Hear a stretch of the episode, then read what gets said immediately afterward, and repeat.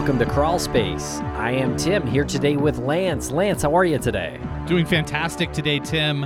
It's been a great week. We had a couple of really great episodes of our new show, Dark Valley, released, which is about the Connecticut River Valley murders that took place in the 80s, late 70s to the late 80s. But, Tim, we have breaking news in the true crime serial killer world. That's very exciting. How are you? Are you as excited as I am here? I am doing great. Thanks a lot for asking. Yeah, I'm really excited. There is a suspect that was just arrested in the case of the Long Island serial killer. And so there's a lot of victims that span these crimes, but they have arrested a man named Rex Heuermann, 59 years old, apparently an architect in Manhattan but he lives in Massapequa Park now, and he was just arrested. And Tim, friends have described him as being organized, friendly, and available. A lot of people were just taken by surprise by this. He seemed to be flying under the radar as far as his homicidal tendencies were concerned, but we looked back in our archives of episodes and decided that it was important to re release this particular episode with author Robert Kolker. Yeah, Robert Kolker is a great guy, and we spoke with him a few years ago now, back in 2020, about his book called Lost Girls An Unsolved American Mystery. And it's about five presumed victims of a serial killer, and these victims were found on Long Island Beach in 2010. And the victims that Robert Kolker wrote about in his book are Shannan Gilbert, Maureen Brainerd Barnes, Melissa Barthelemy, Megan Waterman, and Amber Lynn Costello. So we hope you enjoy this interview with Robert Kolker, and we will be keeping up to date with the news of Rex Heuermann, the man who has been arrested in connection with the Long Island serial killings.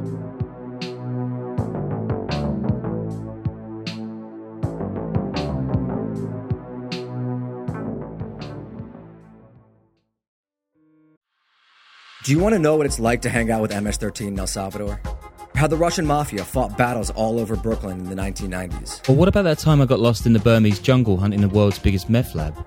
Or why the Japanese Yakuza have all those crazy dragon tattoos? I'm Sean Williams. And I'm Danny Gold. And we're the hosts of the Underworld podcast. We're journalists that have traveled all over, reporting on dangerous people and places. And every week, we'll be bringing you a new story about organized crime from all over the world.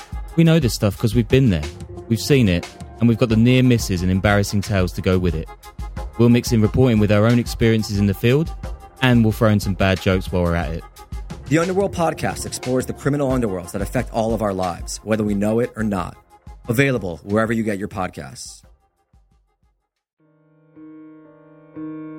We are being joined today by a wonderful author by the name of Robert Kolker. Robert, how are you today? Just fine, thanks. Thanks for having me on today. Well, thank you for joining us. We know uh, you're super busy with your writing and especially uh, busy with your book lost girls and unsolved american mystery we'll primarily talk about that but also a little bit about your writing career and the new netflix show that is or the new netflix movie that is uh, that's out based on the book is uh, you you said you were at the premiere last night at Sundance so my very long-winded uh, introduction here was to just thank you for taking time out of your day to join us with everything that's going on right now in your life professionally. Well I'm really glad this case is getting attention. It really you know it remains unsolved. So the more people who hear about it the better Yes, absolutely. Uh, something that we try to do as much as possible on Crawlspace is to, you know, we're not looking to solve anything. We're looking to continually raise awareness for cold cases,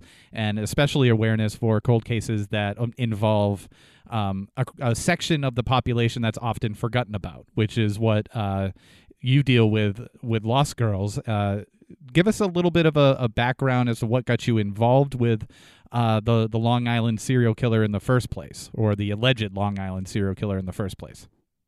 Well, um, back in um, at the end of 2010, uh, the first four sets of human remains were discovered alongside Ocean Parkway, which, for those who aren't New Yorkers, is a really relatively desolate, long, straight stretch of highway that's far away from Manhattan, off in Long Island, uh, heading out toward the Hamptons, toward vacation land but there's really, you know, it's really a place that most people just drive through. Nobody stops. And there along the highway, they found four sets of human remains, and they quickly said that they were escorts. And um, at the time, I was a full time staff writer at New York Magazine, where I wrote lots of long narrative feature stories about social issues and about crime. And immediately we thought, my, my editor and I, that perhaps I should go and try and cover it. But um, I, um, I didn't at that time because I was pretty sure that the case would be solved before I even got in the car. Because, uh, you know, this had happened about 18 months after the Craigslist killer case up in um, New England, where police tracked the digital trail of the culprit and caught him right away. And I thought, well, if there are four victims, that's four digital trails, so they're going to find this killer four times as quickly. But they didn't find him. And then there was a second surprise, which is that I think at the time, you know, most people thought that um, these victims would remain anonymous, that it would be hard to identify them because we assumed that they were quite literally lost, lost girls or lost women, that they were off the grid and not in the system. But sure enough, each of them got identified, and each of them had families who had been looking for them for years and hadn't gotten a lot of traction from the police. And I met those families, and that became the story I wrote for New York Magazine, and that became the book I wrote, Lost Girls, which really focuses on how these victims became vulnerable in the first place. And one story it also focuses on is the one woman whose case brought them all together, a fifth woman named Shannan Gilbert. Shannan and her family are really the focus of the movie Lost Girls, which will be on Netflix March 13th. That movie's been in and out of development ever since the book was published in 2013, and so it was exciting to be there at Sundance to see those guys uh, and director Liz Garbus in particular, uh, you know, happily celebrate that the movie was done and, and was getting such great attention. Yeah, and I want to take a moment to mention the names of the women that you focus on in Lost Girls, and and also to commend you for taking such a large uh, chunk of the book is is dedicated to how they were brought up and how they became uh, sex workers or call girls, how they ended up seeking out the employment on Craigslist instead of focusing on the the or glamorizing a serial killer that may or may not exist. You really took a lot of time to humanize these uh, these four women. Uh, can you uh, tell us who these women were and when their bodies were found, and you know anything you want to talk about uh, in relation to them? Sure. I'll just say that in, in all, there are more than 10 sets of human remains that they ended up finding along the parkway, and not everybody is identified. The women I focused on in the book were identified, and there are a couple more who were, but I'll, I'll, I'll stick with the ones who are in the book. In 2007, a woman named Maureen Brainerd Barnes, who was a mother of two um, from Connecticut, uh, went into New York for a few nights to work as an escort out of a hotel in Times Square she had done this a number of times before. She had always been with friends or with at least one other person looking out for her. This time around, all of her friends left and she decided to stay a couple extra days to try to get enough money to avoid being evicted from her apartment. She wasn't seen again. Uh, the last time anyone heard from her, she had called saying she was at Penn Station and was hoping to get home, but then she disappeared and her body was found three years later out in Long Island. So how she got there, who picked her up, who, whether it was a client who she had arranged uh, time with or whether it was a different kind of abduction, nobody knows. Um, and her family took, it took two years for them to get Maureen's name, even on the register of um, missing persons, which really tells you something about how uh, missing women in this line of work are really villainized in our society. Anyone else who's a murder victim, they're a murder victim. But when escorts are murdered, it's their fault. Yeah. And and that's really the the core problem that that Lost Girls really addresses. And you see it through the eyes of their family members who, you know, it's not like they had not seen these women for years and years and years, and then suddenly they just, you know, they our murder victims, they had been in close touch with them and then they had disappeared and then nobody cared. And then suddenly the only reason people cared is because they were caught up in a serial killer investigation. They were extras in a, in a manhunt for a monster. And, and so that's why I felt it was important to focus on the women and ask different sorts of questions like, why did Maureen do this? you know, why did she make the decision to, to, you know, do this line of work and what exactly happened in the days and weeks before she disappeared and what happened after she disappeared. So that's Maureen, and that was in 2007. And then in 2009, Melissa Barthelemy, a woman from Buffalo who had been living in the Bronx, uh, she disappeared. She was last seen outside of her apartment in the Bronx, and apparently she had a client in Long Island who eh, has not been identified. The police haven't been able to track them down, but that's the last anyone heard of her. She was heading out to Long Island to see a client, and then her body turned up just a tenth of a mile away from uh, the other three sets of human remains along Ocean Parkway. Melissa uh, had come to New York City from Buffalo a couple years earlier. She um, was driven to be a success. Her mother uh, was a single parent who had worked all of her life in menial jobs to support her, and uh, it seems that she was determined to be financially self-sufficient.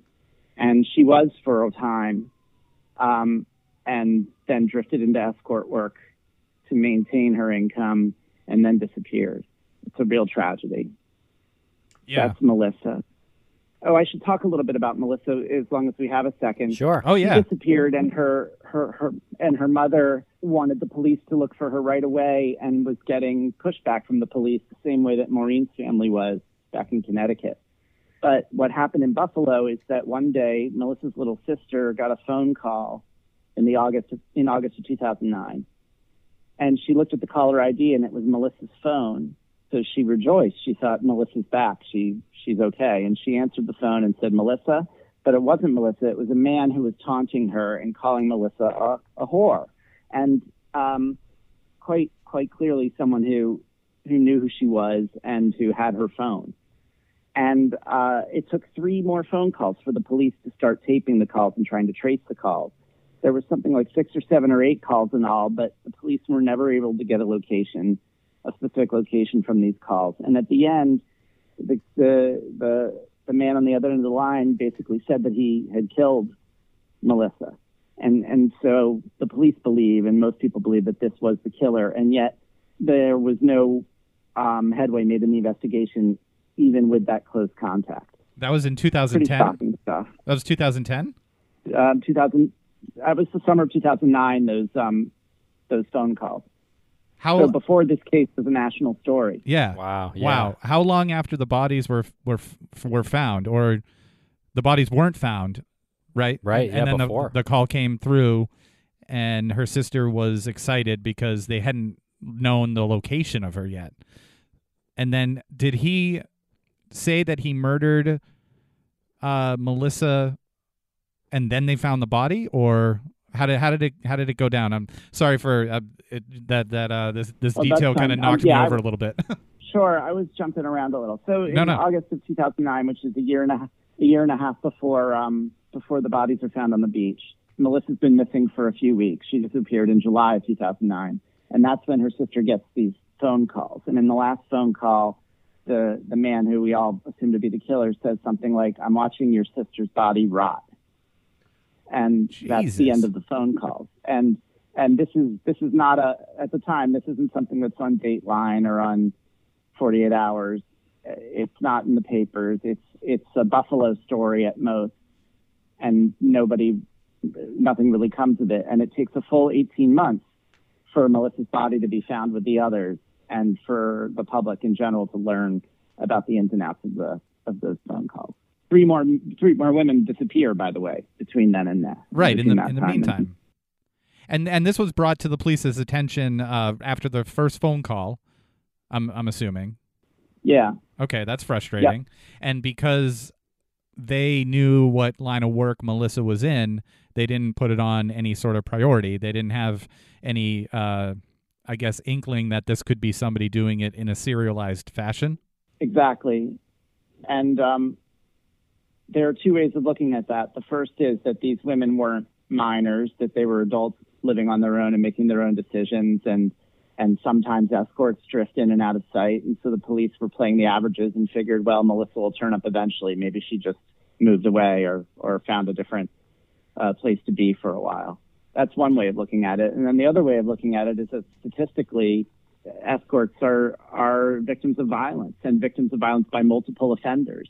And there's a reason why serial killers, why multiple offenders go after women like this. It's because they think the police don't care. And they're right. The police in general don't follow up on cases of missing escorts. And so it's a it's a um, vicious circle that's been continuing for some time, like ever since Jack the Ripper. Oh, yeah, you're right. So months go by after Melissa disappears, and then in the spring of 2010, a couple things happen. The first thing is that Megan Waterman, a woman from Maine, comes to Long Island with her boyfriend and gets a hotel room at a Holiday Inn Express right off the highway in Long Island. And her boyfriend heads out for the night. She's alone. She's last seen on a closed circuit camera, on a, on a surveillance camera, leaving the hotel. She's never seen again. She disappears. Her her boyfriend has an alibi, and and she becomes, you know, the third woman in this story to disappear. And that again is a local Portland, Maine story. It maybe you know her, her family holds a vigil. They try to raise some money.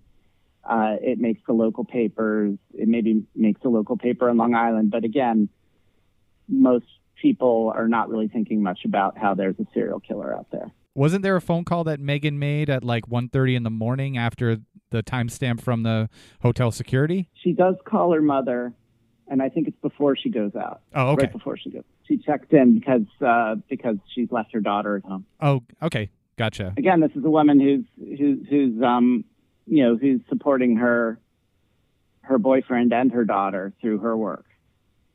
Megan's storyline follows more closely the classic storyline of the Romeo pimp, of the boyfriend who uh, the woman is in love with, but who also is making money off of her work as a sex worker. And, and that, that's what happened in, in Megan's case. She had an extremely complicated childhood with lots of neglect, but she also had a lot of people in social services, a social worker, a local cop who really cared about her and were looking out for her and hoping the best for her um, lo- looking at the story of her life, you can actually get a sense of what it must be like to be a young woman at risk in a in a family that's that's sort of bubbling up and down the poverty line. You you see how your choices narrow as you grow up. For Melissa also, and for for Maureen and and for Megan, they all they all were looking at lives either working at the Kmart and the Dunkin' Donuts or working a couple nights a week as an escort and making five times as much as what they could make in a day job. Yeah, and exactly. So they took the leap. The money solved their problems until it didn't, until their lives got more complicated as a result and more tragic, and then finally they disappeared. You mentioned a, a, a local cop that sort of befriended uh, Megan. Did you end up uh, speaking with him, and what what was the circumstances there? Because it was it's sort of a it's sort of a uh, endearing part of the story. Well, one thing about a lot of these women growing up in small towns is that everybody knew them because everyone knows one another. And Megan, Megan was very much on the radar of local law enforcement because she was a, a kid with, um, you know, from an unstable family, and so she was acting out and loitering at night and stuff like that. And so, so there was a local cop named Doug Weed who I did spend, a, you know, a day with up in up in Maine and learned about, you know, how much he knew about her, how he tried to advise her. You know, he did feel like the whole time that he was talking to her as a teenager that she was sort of on the edge, that she was, you know, incredibly intelligent, very savvy, um, but also had a real kind of had a hole in her heart where she was in a constant state of heartbreak from an abandonment that she had as a as a child by both parents, and and uh, a feeling of being unsafe that she was trying to um, reconcile trying hard to find somebody who could bring her life a little bit of stability, falling in love a little too easily with the wrong people. And and he, you know, his heart sort of went out to her. And, you know, sometimes he'd catch her, you know, I don't know, smoking pot outside a store or something. And he'd sometimes he'd bring her in and call her grandmother who was taking care of her. And sometimes he'd cut her some slack. He was trying to make judgment calls about what would be best for her in that particular moment. But inevitably, she drifted out of sight and hooked up with the wrong boyfriend and then started making trips to New York to make money. And on one of those trips, she disappeared. And so, you know, you sort of slip away just that easily in the eyes of somebody like, uh, uh like that police officer who had the best of intentions but couldn't couldn't be there for her every minute of every day. Yeah. God, this is such a big story. How did you know where to f- focus? I mean, uh, I guess there were only a few a few victims found at the time you, you wrote this book, but um, what a complicated story this has become. I decided to write about five lives, you know, in five families and five women, and and sort of tell their stories. And initially, when I started thinking about it as a book, my the responses I got were along the lines of, "But there's no killer yet. There's no ending to the story." And I and my response would be, "Oh, I I would want to write a very different kind of book about that would have crime in it, but but the murders wouldn't be the only crime. Um, it would be like a lot of great true crime books that I love, like like Homicide by David Simon and Ed Burns, and um, and Random Family by Adrienne Nicole LeBlanc, and and um, There Are No Children Here by Alex Kotlowitz, that talks about people who are who are living in in you know what what some people would consider to be criminal lives, but they also are living on the edge of society and neglected, and and in a world where their choices are are narrower than most people's. And so you see how how a, a whole segment of society lives that that you might you might encounter at the Dunkin' Donuts from the other side of the counter, but you may not really ever engage with. And so I, I thought that that would be a valuable book to write. And of course, the when, if and when I hope the, the case is solved, then there is a, a different kind of ending. But until then, this, there's still important stories to tell. And we'll be right back after a quick word from our sponsors. Thanks to our sponsors, and now we're back to the program. Yeah, and I think you did a, an amazing job, and uh, I, I, think the, these are stories that need to be out there because I, I, feel like all too often when you hear about a victim who is a sex worker, you think to yourself, how did they get to that point in their lives? and you are you know you a- are answering that question for these five victims.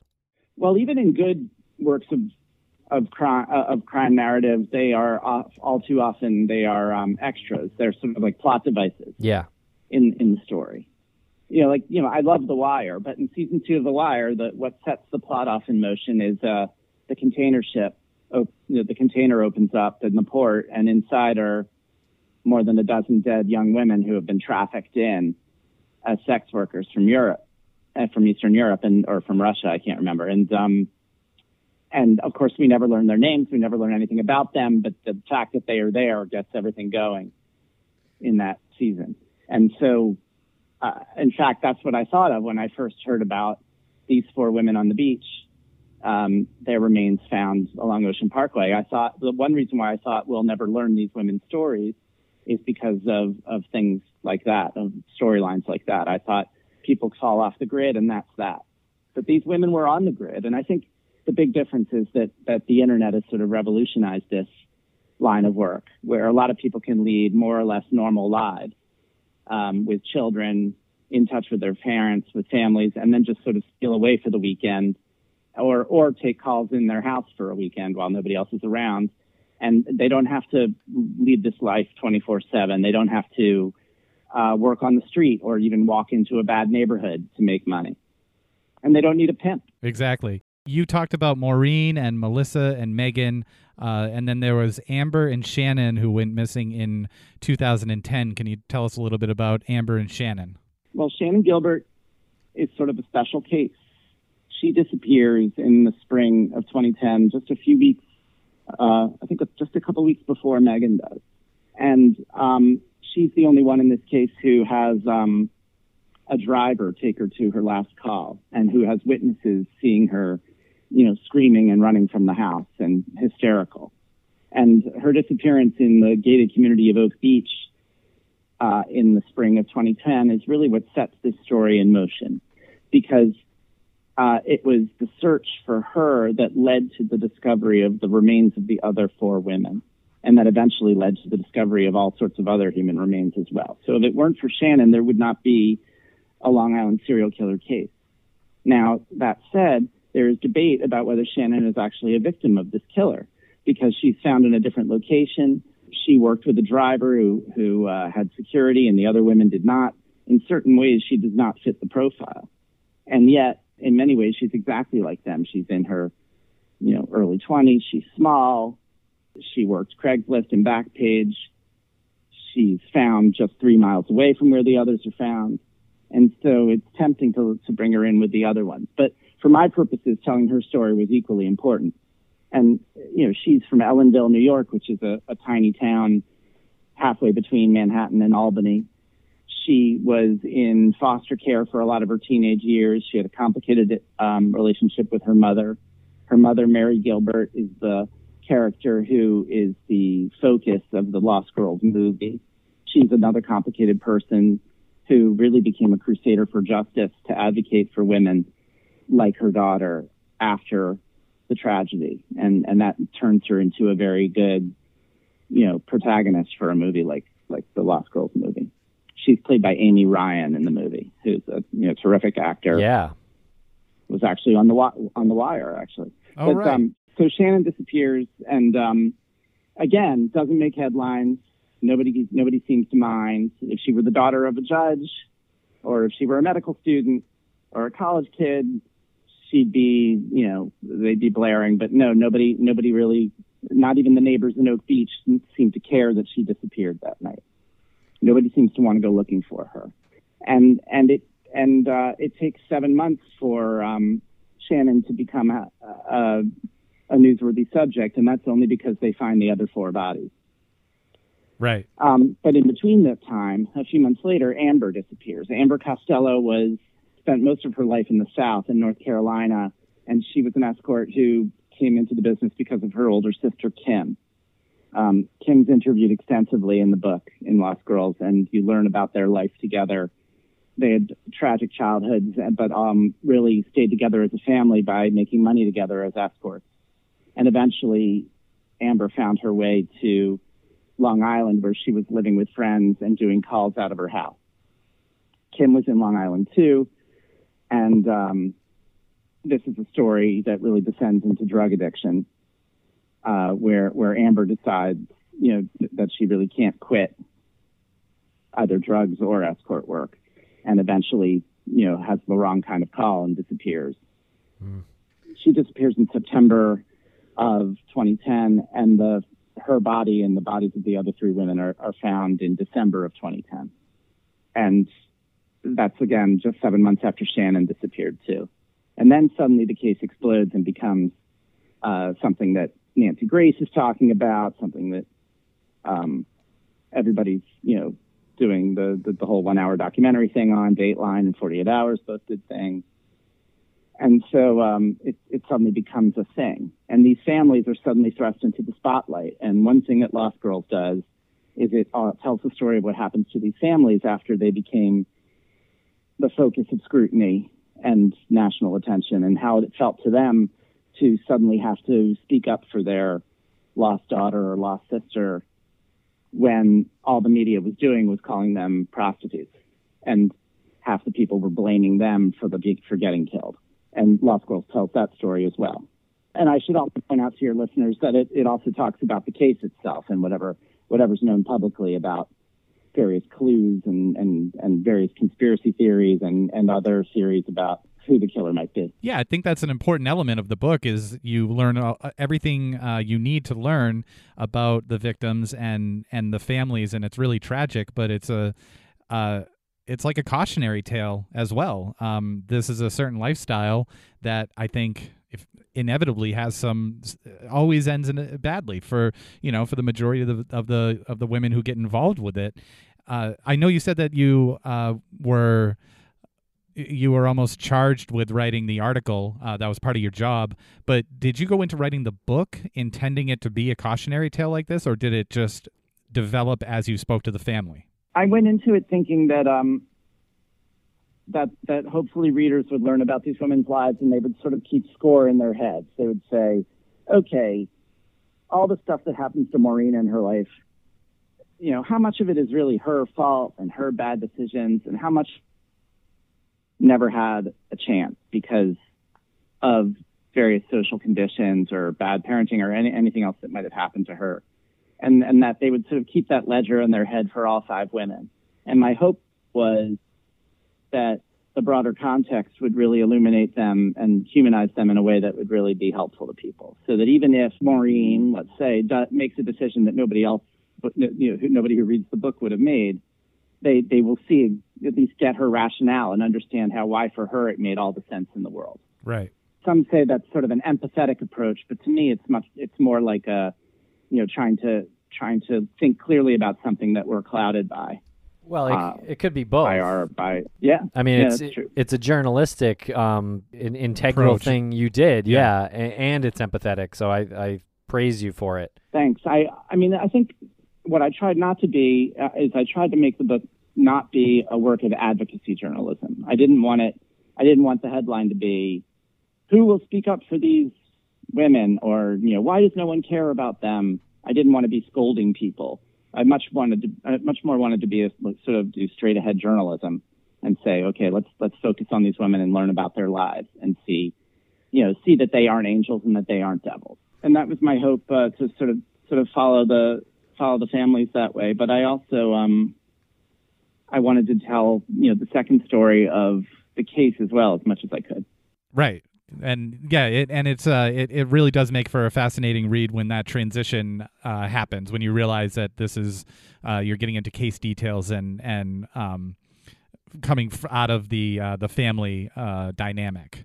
It's incredible the way your book starts, by the way, and you mentioned it. It starts with Shannan, who is running through this gated community, and I just want to get your opinion on um, what happened there it seems like when she approached these people, she's obviously running from something or someone. And when they say they're going to call the police, their their account is that she runs away. Do you have an opinion on that? Um, well, I guess there are two possibilities. The first is that when they say we're going to call the police, she interprets it as you're in trouble, so you better run. Yeah. And then the sec- the second possibility is that she's too hysterical to um, realize that they're trying to help her. There also are two or three neighbors who have not spoken publicly about what they did that night, and there is the, a suspicion that, that that people aren't talking because there's more information they know about exactly why she was scared. The John has been cleared by police. Her driver's been cleared by the police, but again, we don't really know the ins and outs of their stories the way that we should if if this ever came to court, we would learn a little bit more. But we people are people are keeping their mouths shut about this, and it, that that in in itself is a really sobering thing to think that someone could run screaming and disappear in your neighborhood, and you might have seen something, but that you wouldn't want. Uh, you would just want the whole thing to go away, and that you didn't wouldn't care enough to talk about it. It's really troubling, and that's one of the other themes of the book. Now, eh, do you have any ideas on uh, on who the killer would be? I mean, uh, the the only thing that, that it seemed seemed to me that it seems like this this guy would have lived near where the bodies were disposed of because of what he had told Melissa's sister, watching your sister rot. I just feel like the you know I don't I don't know if if you think uh, if you agree on or on that or or what, but it seems like some of these women were abducted from the city and brought to a more residential area. Just seems to me like he probably lived in in the area near where the bodies were dumped.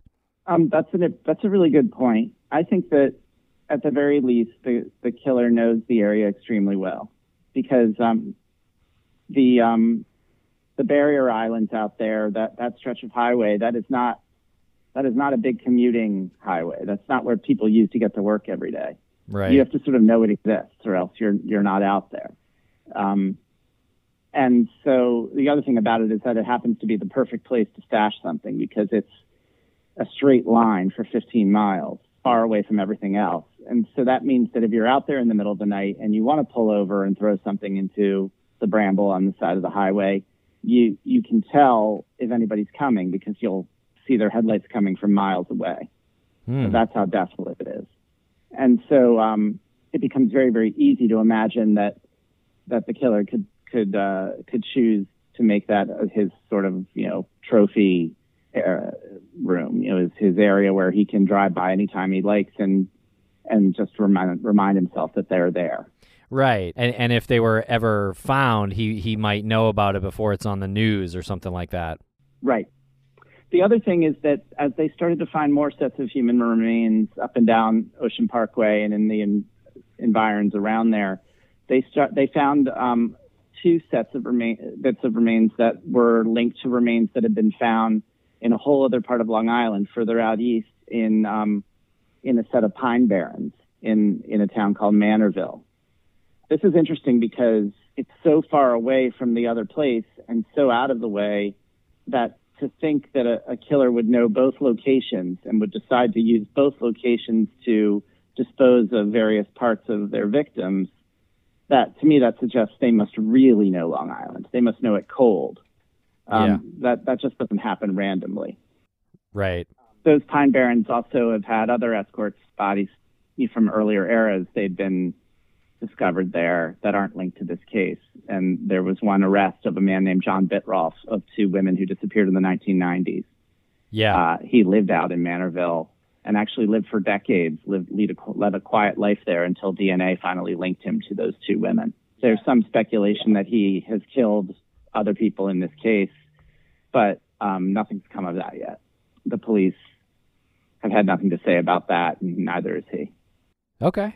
Yeah, it sounds pretty promising though. And so he was just arrested in 2017. So um yeah, I don't know uh, about uh, the killer's DNA found on some of these other victims, but I would have to imagine it it is present there. I would hope so. You would think he'd be charged already with those other crimes, um, but they haven't charged him yet. Right. Um, and so one hopes that he's connected to those, but there's no way of knowing just yet. You described that area, that long stretch there, uh, pretty well. How intensive was any searches out there? Did they take drones or anything that you know of? Uh, is law enforcement actively looking for more bodies in that area? Do you know? There was a, a very intense search conducted in the spring of 2011 when they started to find more remains when Shannan was still missing. They divided everything into a grid. They had police and volunteers from fire departments as well from two different counties all teamed up together, plus cadets. They had um, hook and ladder trucks where, so that you- could stand in a, a police officer could stand in a bucket over the bramble with binoculars and look straight down to see what they could see. Hmm. It's very hard to traverse otherwise. Right. And then the FBI did do some high resolution aerial photography early on. That was their last involvement in the case for many years. And they, they went back and looked in a few places of interest after that aerial photography, but that, nothing really came of that. And in all that time, they, they never searched this huge marsh in the middle of Oak Beach that was very, very hard to search. And that turned out to be in the end where they found Shannan. So it, it's a complicated uh, set of circumstances. Of course, at the time, people thought that Shannan might have been in the ocean, or that she might have, you know, lost her sense of direction and ended up in the water. So there were all sorts of possibilities. Yeah, that's that's interesting that you mentioned the ocean because if you're disposing of a body and you don't want it found, I would imagine that the ocean would be a much better option. if you have a boat, if yeah, if you have a boat but or if you don't, probably not. yeah, I don't know. I it's uh That's true. it feels like this is a um a very uh popular dumping area for what could be one specific serial killer.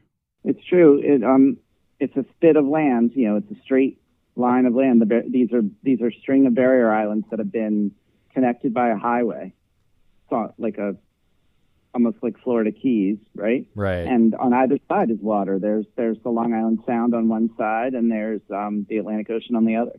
And um, you could imagine if you really wanted to get rid of a body, there's all sorts of water where you could do it. But something about where these women were stashed and the, the very even distances between those four women suggests that the killer had plans to to to revisit the area in some way, to relive the experience. right. I mean, I'm not a profiler and uh, or a forensic psychiatrist, but it seems that way to me. yeah, I think that that's probably likely that the killer returned to the scenes. Uh, yeah. Definitely felt safe there. And we'll be right back after a quick word from our sponsors. Thanks to our sponsors, and now we're back to the program. Is it your belief that there is one killer? Um, that's a really good question. Uh, I go back and forth about whether Shannan is connected to the others or if her death is accidental, and then I also go back and forth on whether beyond those four women who whose remains were found so close to one another, whether the others or the uh, all have the same killer as well. I, I think there's something to be said for the idea that uh, that that it is the same killer who merely um, refined his technique over time. That he might have been searching for people who would make good victims from the early 2000s, and then once technology caught up with him, he was suddenly able to go on on Craigslist or Backpage and find exactly the people who he would want to kill. and that's when he he settled on um, on the four women uh, who I focus on in my book, who look so much alike and are all sort of a certain type. Um, I think that that's plausible. I mean, if it, if it is more than one killer, you would have to believe that um, in, in an enormous coincidence, you know, that, that two different independently operating or even three different killers would all be leaving their victims' remains in more or less the same place. It, it seems highly unlikely. On the other hand, it is a terrific place to leave something that you don't want people to find. So, who's to say? Yeah. Are there any more women that are missing currently? Do you keep uh, track of of reports of women who are still working in um, or women who work in uh, like the the sex trade uh, occupation that are missing? Is there any way that you're able to keep track of that and identify if someone's missing or not? I pay attention to cases up and down the eastern seaboard. Um, they all, it's hard to connect them. The, the most tantalizing connection might be Atlantic City. There's some women there, and there's one person in the life of one of those women who has a connection to one of the women in in Lost Girls. Oh, and so you you start to wa- you, you start to wonder. Yeah. Um, and then of course I watch anytime anytime something happens to a sex worker in the Long Island area, it, you start to wonder, well, maybe that's connected, but it, inevitably it winds up being about an abusive pimp or um, or something like that. Right. So um, it's very possible that that this killer has moved along to a different location, assuming they're still alive and around and, and operating. Now, what about the new evidence that um that happened uh, that that came out a couple of weeks ago? The um the the true crime community was kind of a, a buzz over uh, over the press conference that happened. What was that like for you? That was interesting. I, I mean, for me, uh, I've been through this before. The the police every now and then uh, decide to release a piece of information that they've been sitting on for a really long time, thinking that it might be helpful. And in this case, it was a a belt that they believed the killer had handled, a belt that had a certain monogram on it. And um, they had had it for years since the beginning of the case, and now they had decided to um, to tell people about it, hoping that it might bring some tips forward. Yeah. I guess it's easy to be cynical and think that, that they that they're just trying to look busy because they know the movie's going to give them a little more scrutiny, or it's possible that they're trying to put their best foot forward because there's new leadership there, which is I think to be encouraged. And also they they have a new you know internet-based tip line, which again I'm of two minds about. It, it seems shocking to me that they wouldn't have had this you know seven years ago or eight years ago, and and also and, and so you sort of wonder what they've been doing on all that time if they're not going to have an internet tip line for a case that broke so long ago. Right. So it's a little a little dispiriting, but you don't want to discourage them. You want you certainly hope that something comes of it. What do you make of this belt? Do you think that these are initials on there, the uh, the WH or the HW? It's very possible. I think um, when I looked at it, I thought about the other clue in the case, which is burlap. That apparently the the first four women to be found, they all were shrouded in burlap. This is a, a fact that tr- trickled out into the media, but that the police have never really confirmed one way or another. But the problem with burlap, of course, is that Long Island is clamming country and horse country and and and horticulturally, you know, you know, gardening country. So you know, the place is lousy with burlap. There's burlap everywhere you go, so it's it's hard to sort of find a killer based on that.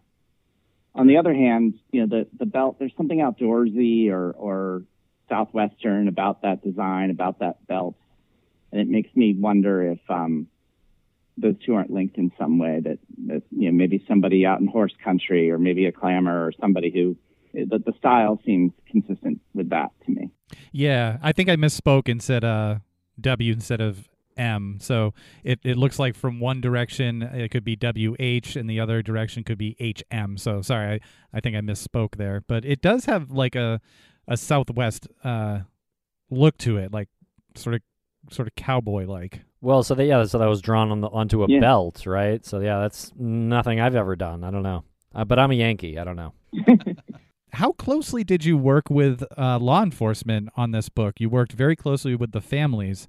Uh, how closely were you working with law enforcement, and were they receptive to you? Um, the the police haven't really spoken to anyone at length about this case, and and when I was reporting, of course, it was the thick of the case, and so they were trying to keep especially quiet. I did end up having a long exclusive interview with the police commissioner at the time and with his chief of detectives. And so you you see those interviews in Lost Girls, and that's more than anyone else had at the time. And of course, what we learned later, you know, shortly after the book was published, was that the the Suffolk County Police Department was experiencing a, a tremendous corruption scandal at that time that broke shortly after that. One of their most senior members of their department, a guy named James Burke, was um, being probed by the feds for corruption, for roughing up uh, a suspect, um, tampering with evidence, and and uh, the, the, scandal actually went even higher than him. The, the district attorney, who was friends with him, actually helped cover up uh, his corruption, and so he eventually was knocked out of office as well. James Burke went to jail.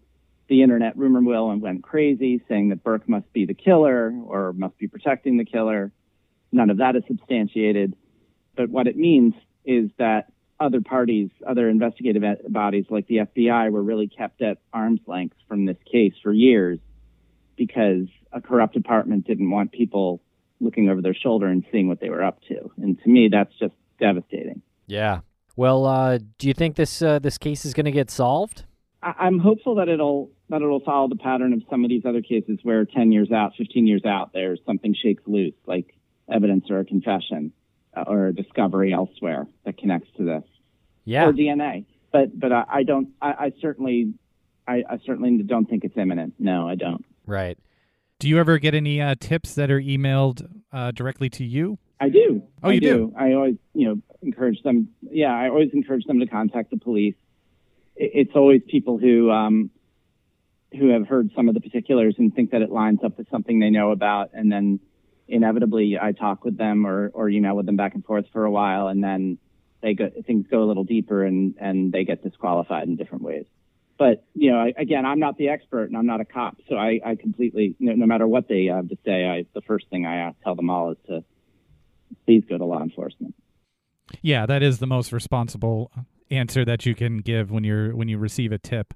Um, being in your position, do you have any uh, plans for a follow up book on this, or a, a follow up book on the Long Island Island serial killer, or are you exploring more uh, true crime topics? I've written a new chapter to Lost Girls that's in an edition of the book that just went on sale this week. It focuses on some developments in the investigation, like John Bittrolff and, and the corrupt detective James Burke. But it mostly pays attention to Mari Gilbert, Shannan's mother, and what happened to her in the years after uh, Lost Girls was published. She had a, a, a very tragic end, and um, and I wanted to do her justice because she really moved the case forward in a way that others hadn't she also is the subject of the movie, and so I thought people would see the movie and want to know more about what happened to her after the timeline of the movie. Yeah, the readers can find out more about her life in that extra chapter. Yeah, yeah, she is a uh, fascinating character, and it's uh, really cool that you focused on her. Um, is there anything you can say about? Uh, you said that she had a really tragic end. Is there anything that you can say about that, or should uh, or should people read the extra chapter? Well, this is public knowledge. It's it's addressed in a um, in sort of a coda to the movie. But it in um, the summer of 2017, she was murdered by another daughter of hers who was, had a psychotic break and was mentally ill. And Mari had been trying to care for that daughter and and and had been working really hard to try to make things right in in all areas of her life. And and so it was just tragic to see that her life would end that way. Uh, yeah, that is uh, that is you can't. There's no words for that. You can't. No. Yeah, that's tough. Horrifying. Did it ever get you get you down? Did you find you were going into dark places you didn't want to explore when you were writing the book? I'd had a lot of experience in New York Magazine writing about people in crisis and people who had under experienced really difficult tragedies. So I felt as if I was ready.